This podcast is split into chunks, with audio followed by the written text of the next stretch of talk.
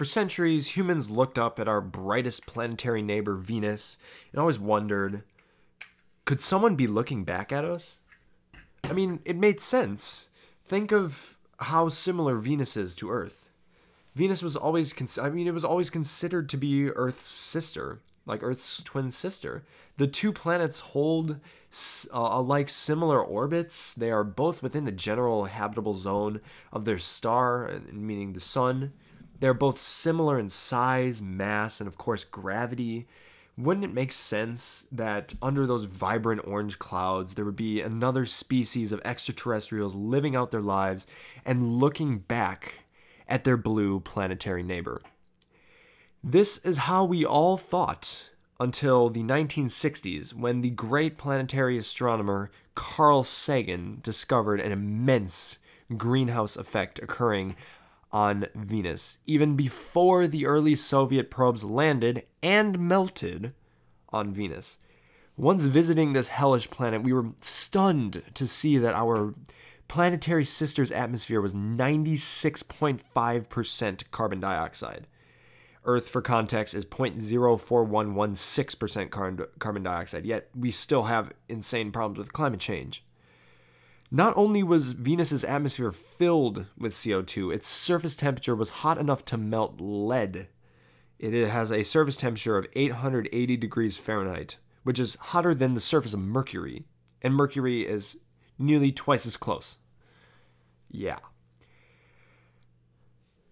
and its atmospheric pressure too was also a 100 times greater than earth's. For context this is about being this is about similar to being 3000 feet underwater on earth.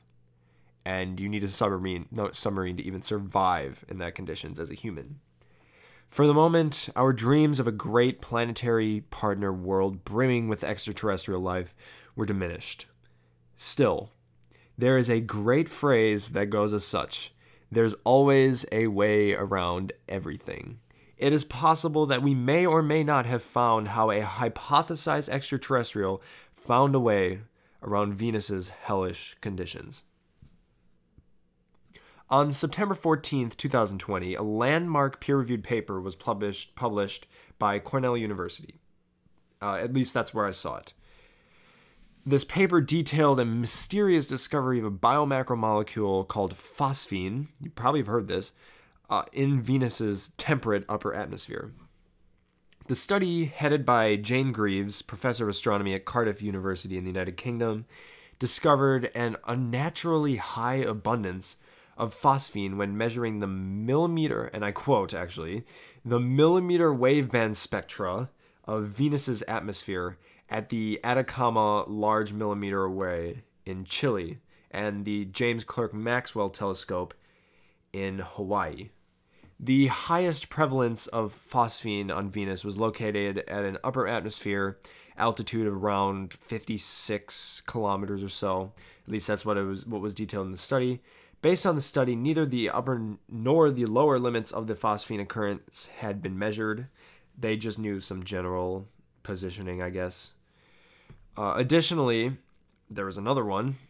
The simplest amino acid, also known as glycine, was discovered to be abundant too on in the in the upper atmosphere of Venus. We will mainly be discussing the discovery of phosphine as it is generally the more the more well-known one and the more significant one. While um, while the discovery of glycine personally to me is more important uh, the phosphine one was the one that gained all the attention, but people don't really think about. People haven't thought about glycine. Like I didn't even hear about glycine until maybe a week ago. I was watching a video by Dr. Becky. Actually, I'll probably link it down in the description if you're watching YouTube. But um, yeah, so I saw this video by Dr. Becky, and she talked about glycine, and I, I was like, there was another discovery on Venus and that's actually, I would say, that's what uh, inspired me to make this video along with uh, the PBS Spacetime video on it. So, yeah, so the study uh, conducted by researchers at Midnapore City College and the Indian Center for Space Physics, uh, both in India, discovered using the Atacama Large Millimeter Telescope or Array again uh, they discovered an abundance of amino of the amino acid glycine in the equatorial and mid latitude regions of Venus. The altitude at which they saw the strongest absorption line, and this indicates the presence of certain molecules. In this case, of course, glycine was again around 50 kilometers. That's still within that range. And additionally, with when they discovered phosphine, they were also seeing that it was more prevalent in the uh, equatorial and mid latitudes. Isn't that like, isn't that interesting? To me, it's very interesting, but I, I, I guess it's for you guys to figure out on whether you think it's interesting or not. But personally, to me, I just, I was so amazed by that. Like there could be life in our, there could be other life in our solar system. That is the best evidence we have so far, at least. So this is very important because uh, these discoveries, while controversial, seem very groundbreaking. I mean, this is this is new. Like this is new in the realm of science. We have not seen some significant evidence for even possible biological life uh, ever before. To be honest, like we've discovered liquid water, but we've never discovered uh, Venus. we've never discovered how crazy Venus may be. I mean, the first person to actually speculate this was Carl Sagan himself. He was the one who disproved the theory that extraterrestrials lived on on Venus, but he actually said and speculated himself that life very well could exist in the atmosphere because the atmosphere is very temperate and has similar conditions to Earth. And there's a possibility that another one of Carl Sagan's discoveries was correct. Another one of his speculations were correct, which that's great. That's amazing. I love Carl Sagan, so you guys are going to hear a lot about him every once in a while. But yeah, so phosphine is basically a biomolecule that, at least as we know of, relating to rocky planets rarely forms at all without biological processes. Uh, the rocky inner planets of the solar system do not have suitable pressures, temperatures, and abundance of uh, dihydrogen or H2 to be able to feasibly produce the amounts of phosphine significant enough to explain this unusual abundance of it on Venus. Otherwise, phosphine accounts for almost all of the phosphine or all the phosphorus in the hydrogen rich and high pressure conditions on the Jovian outer planets. On Earth, though, phosphine, like I said earlier, is extremely rare. It occurs in a very isolated fashion, and I mean very isolated and very, very variable uh, fashion in some levels of our atmosphere, but almost all of the phosphine known to be produced on Earth is from extremophiles living in low oxygen environments. In extreme conditions, extremophile bacteria eat up phosphate, add hydrogen to make the compound phosphine, and then eventually excrete, excrete the phosphine. The phosphate the bacteria taken generally comes from uh, minerals or biological de- decay. So, like that. So, it, something dead, basically, a decomposing organism. They'll take the phosphate, the uh, phosphorus from the decay, and use it to convert to energy but on Earth, this is one of the only known processes in which phosphine is actually created. Outside of that, it's almost impossible. Uh, artificial production of phosphine requires, and I'm not even kidding, a 200 degrees Celsius or 392 degrees Fahrenheit environment to produce in a laboratory. This is uh, to produce, yeah, pretty much. So this is basically the temperature at which uh, phosphorous acid is disproportionated uh, or broken up into multiple separate products. I, I'm not really much of a biologist. I I didn't get a really good grade in biology last year, like an A minus or something. So I don't really know my biology. But uh, yeah, still. When it comes to Venus, there are also no natural processes that could produce such a significant amount of phosphine, at least as we know of. As we know, let's let's be clear here. There are still there's it's still within the realm of possibility that there are other processes. But for the most part, that leaves us with really two explanations, two possible explanations. Uh, there are more, of course, but these are the two probably main ones I'd say. Uh, the experiment may have been a fluke, and phosphine, in fact, does not exist in such prevalence on Venus. Uh, similar to it's similar to the fluke that occurred with the discovery of gravitational waves. Like if you know, I I'm not sure if gravitational waves exist, but I read this article a few years uh, a few months ago, basically where the the people that discovered gravitational waves they actually there was like dust or something that they that they thought were waves or something like that. It was a it was an unusual uh, mistake. Let's just say it that way. But yeah, when it comes to glycine, though, the most spectacular portion of this experiment is simply the fact that they are finding glycine in the same regions that we found phosphine. Just listen, uh, for example, just listen to this excerpt from the glycine discovery paper, and I quote Distribution of glycine is stronger in mid latitudes, 22.5 degrees to 67.5 degrees, compared to the equator. Near the pole, there is no evidence of the presence of glycine, uh, minus 3 oh something. Uh, recently, the presence of pH3 in Venus was also, or uh, phos, phosphine, was also found to be stronger near mid latitude, mid latitudes, and it was not detected by ALMA beyond 60 degrees latitude.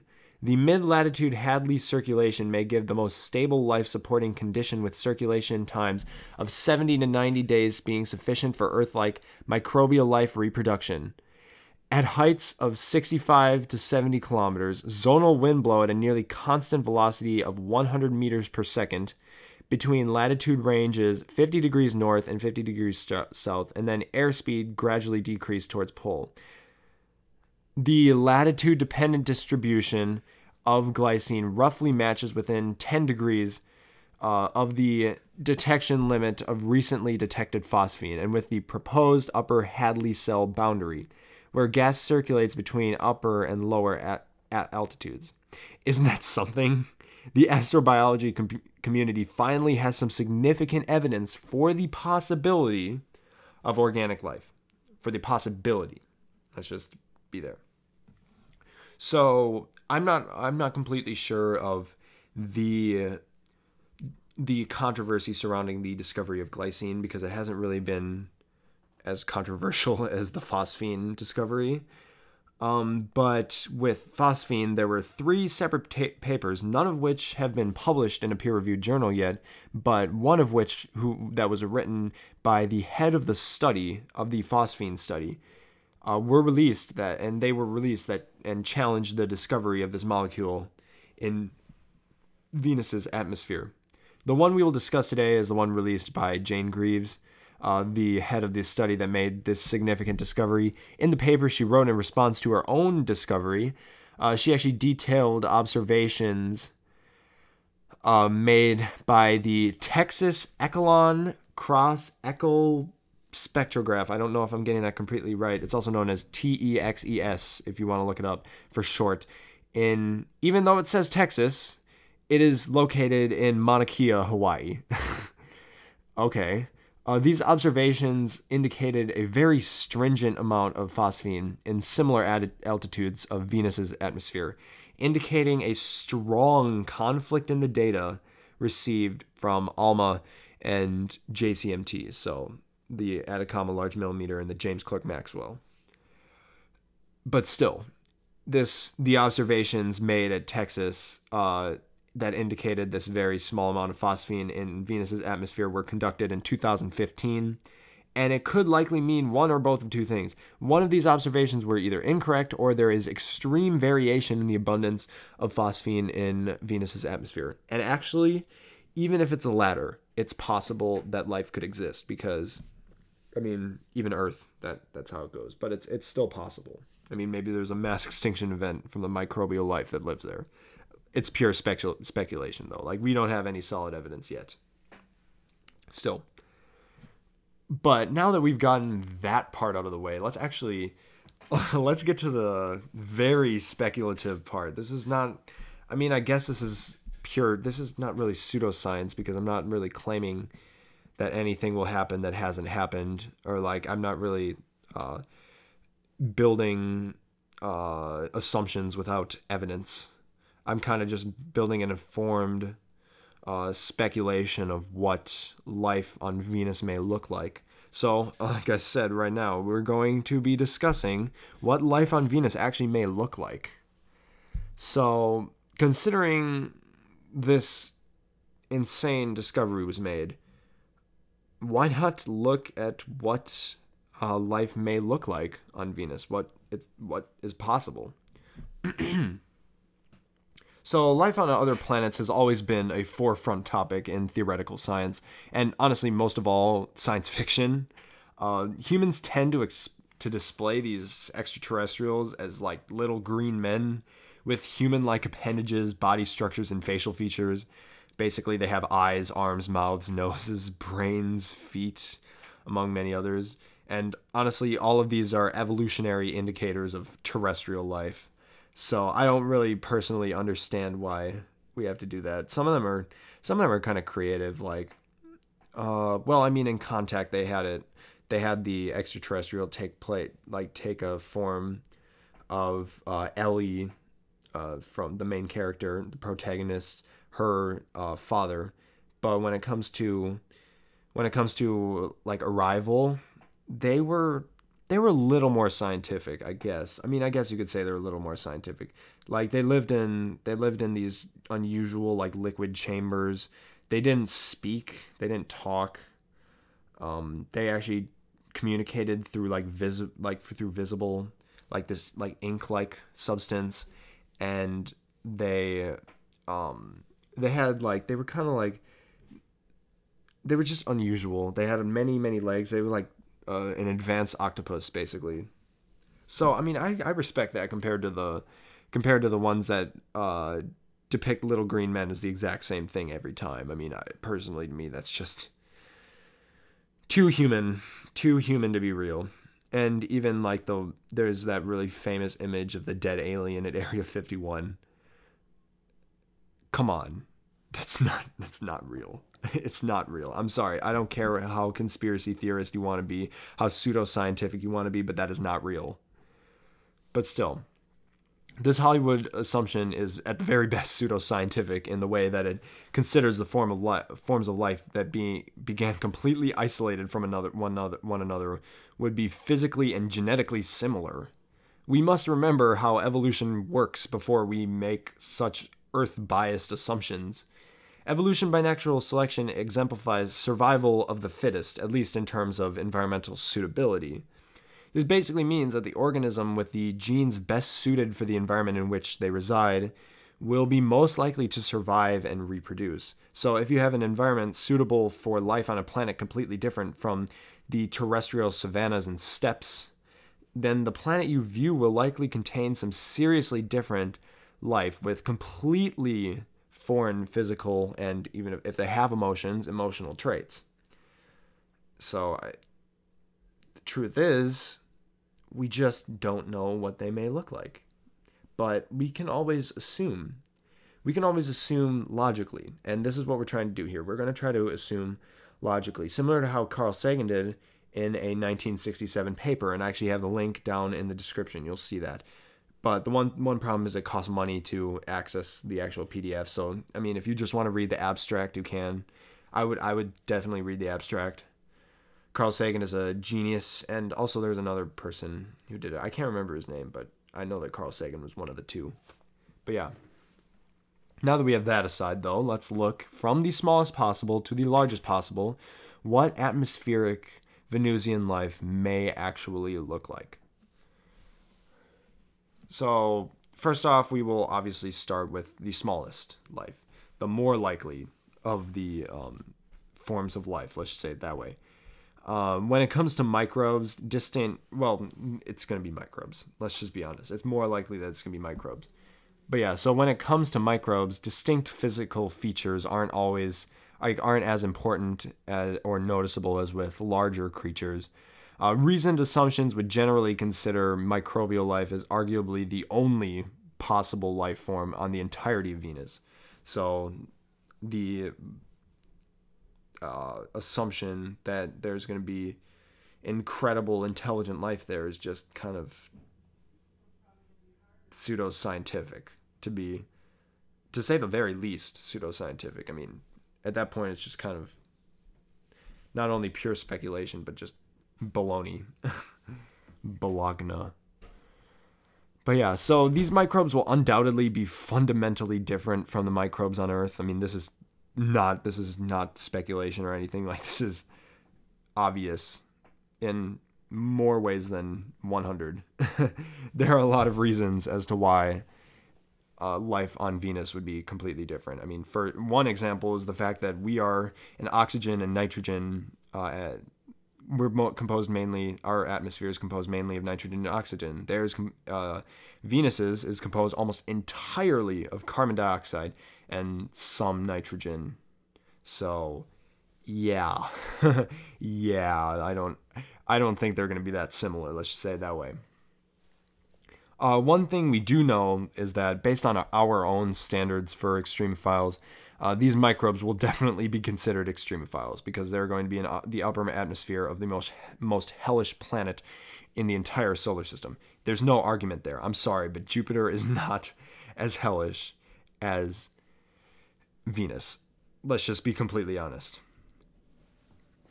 Uh, conditions in the upper atmosphere of Venus are still remarkably similar to Earth's, but the composition of the region is still notably different. For context, Venus's atmosphere is composed almost exclusively of carbon dioxide, meaning that oxygen intaking creatures like humans likely wouldn't, uh, w- likely won't and can't exist in the region. But still, if, if microbial life exists and persists on Venus, then it is likely that they will have distinct features that will like allow them to survive in its atmosphere. Their method of obtaining energy will likely be significantly different from the Earth terrestrial creatures, but I assume that it would likely be somewhat composed of carbon dioxide as a reactant, at least.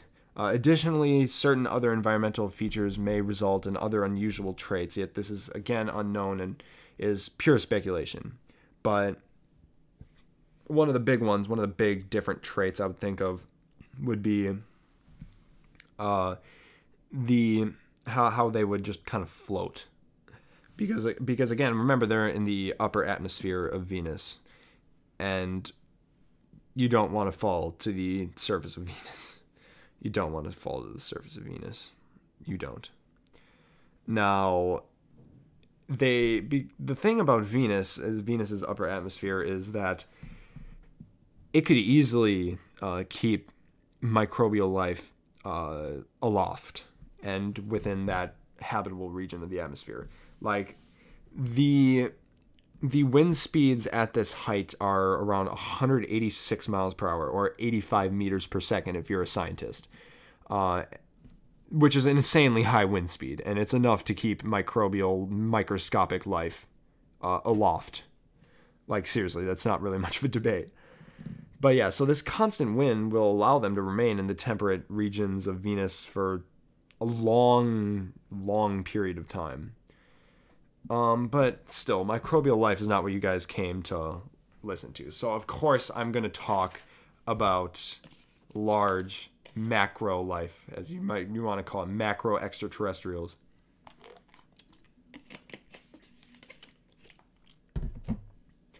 Yeah, why, not talk about macro extraterrestrials? Uh, in terms of an upper atmosphere, uh, wait, actually, uh, microbial life on another planet is certainly extremely interesting, but in popular culture, it compares in no way to the possibility of larger organisms on Venus. But first, let's be clear. It is extremely improbable that there's multicellular life, let alone intelligent, even at the level of a chipmunk intelligent life based on the pure wonder and curiosity we, we maintain when thinking of extraterrestrial existence, I still will examine what potential macro extraterrestrial life may look like in the upper atmosphere of our planetary neighbor. For YouTube, you're not watching YouTube, you're watching the podcast. Uh, one picture will easily represent what could exist on Venus, what life could exist on Venus. But for the podcast, we must be descriptive. Large extraterrestrial life on Venus must be suitable for the environment in which it resides. In terms of an upper atmosphere, it is likely that these larger organisms will need to be somewhat floating, kind of like the microorganisms I was talking about. Um, as again, the wind may not, but with the larger life, the wind may not be strong enough to keep them aloft. So, as with on Earth, the best method to counter gravity without resorting to strong and opposite thrust is with air resistance. First, for context, this assumption is based on my own speculation. So, before we actually talk about what it may really truly look like, this is based on my own speculation, as many tend to point to hydrogen balloon like structures in these organisms that would basically allow them to simply float around. So, kind of, I, I kind of think of it like a like a hot air balloon almost. It, it pretty much is a hot air balloon. It's just a bunch of it's just a hydrogen. It's it's basically. I mean, it could be like that. What is it called? Like Home or something. The uh, the movie by Universal Studios or something, in which this old man like put a bunch of balloons on the top of his house and lifted it off the ground. It they basically would be like that, but on a smaller level. Like they literally would be like that. But when I think of large life on Venus, I think of like an an umbrella like creature that use that works like similar to a parachute, so they're always kind of like falling, but with uh, insane air resistance. The major difference in my own speculation, apart from general speculation, is that I don't personally consider the hydrogen balloons necessary in keeping these organisms aloft. Uh, with strong air resistance resulting from the umbrella, the ultra fast wind speeds in the upper atmosphere will keep these organisms alive, no question. When it comes to what large organisms would eat, they may be able to feed off the microbial life in the same way whales feed off plankton. So that's what I was that's what I was personally thinking. Uh, as they are flying through Venus's atmosphere, they're basically breathing in the microbial life and digesting them. That that's based on the assumption that they could be performing digestion. Digestion. I mean, again, when two evolutionary processes occur simultaneously and independent of each other, it is likely that you will see some fundamentally and significantly different uh, traits occurring in the uh, various organisms of the two independent evolutionary existences. But still, uh, yeah.